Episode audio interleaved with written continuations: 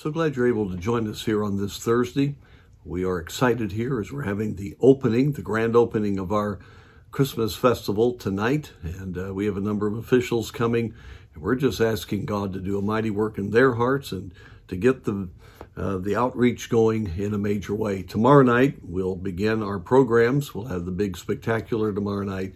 And we're looking forward to having a number of folks that need the gospel here with us in these days, all the way through this weekend and through the next.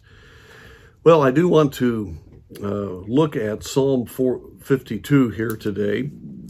This is a psalm in which David is exercised because he had um, the uh, he had heard the news that Doeg, the Edomite, had told Saul about David being there in the house of Ahimelech, and as a result of that, Saul had the priest slain, and he cries out to the Lord.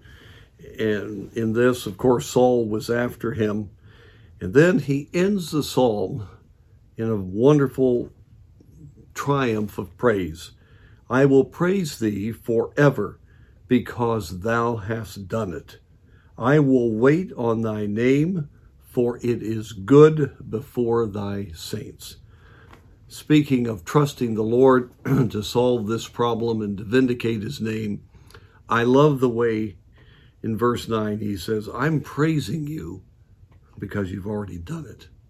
And I will wait on you, basically saying, till it is done. You may have heard me give illustration about my dear grandmother who knew how to pray. And she would pray and pray, and she knew how to come into the presence of the Lord and be praying specifically for something or someone.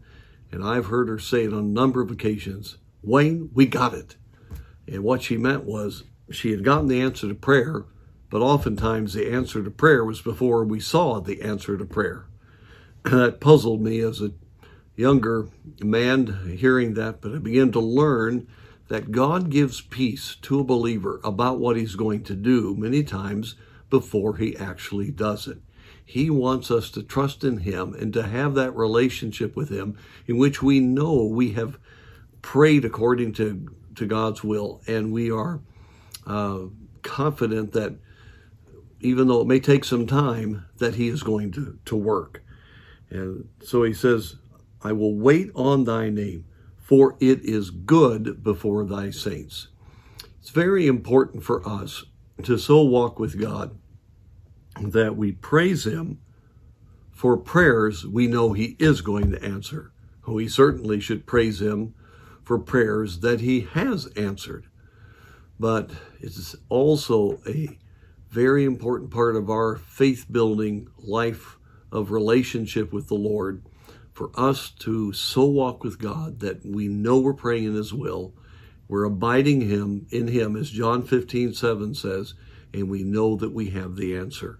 And we're praising Him, and it is good for us to wait on the Lord, knowing that He's going to answer, trusting Him, resting, not being anxious, not being depressed, not being fearful, but really knowing that the Word of God applies to what we are praying for. That kind of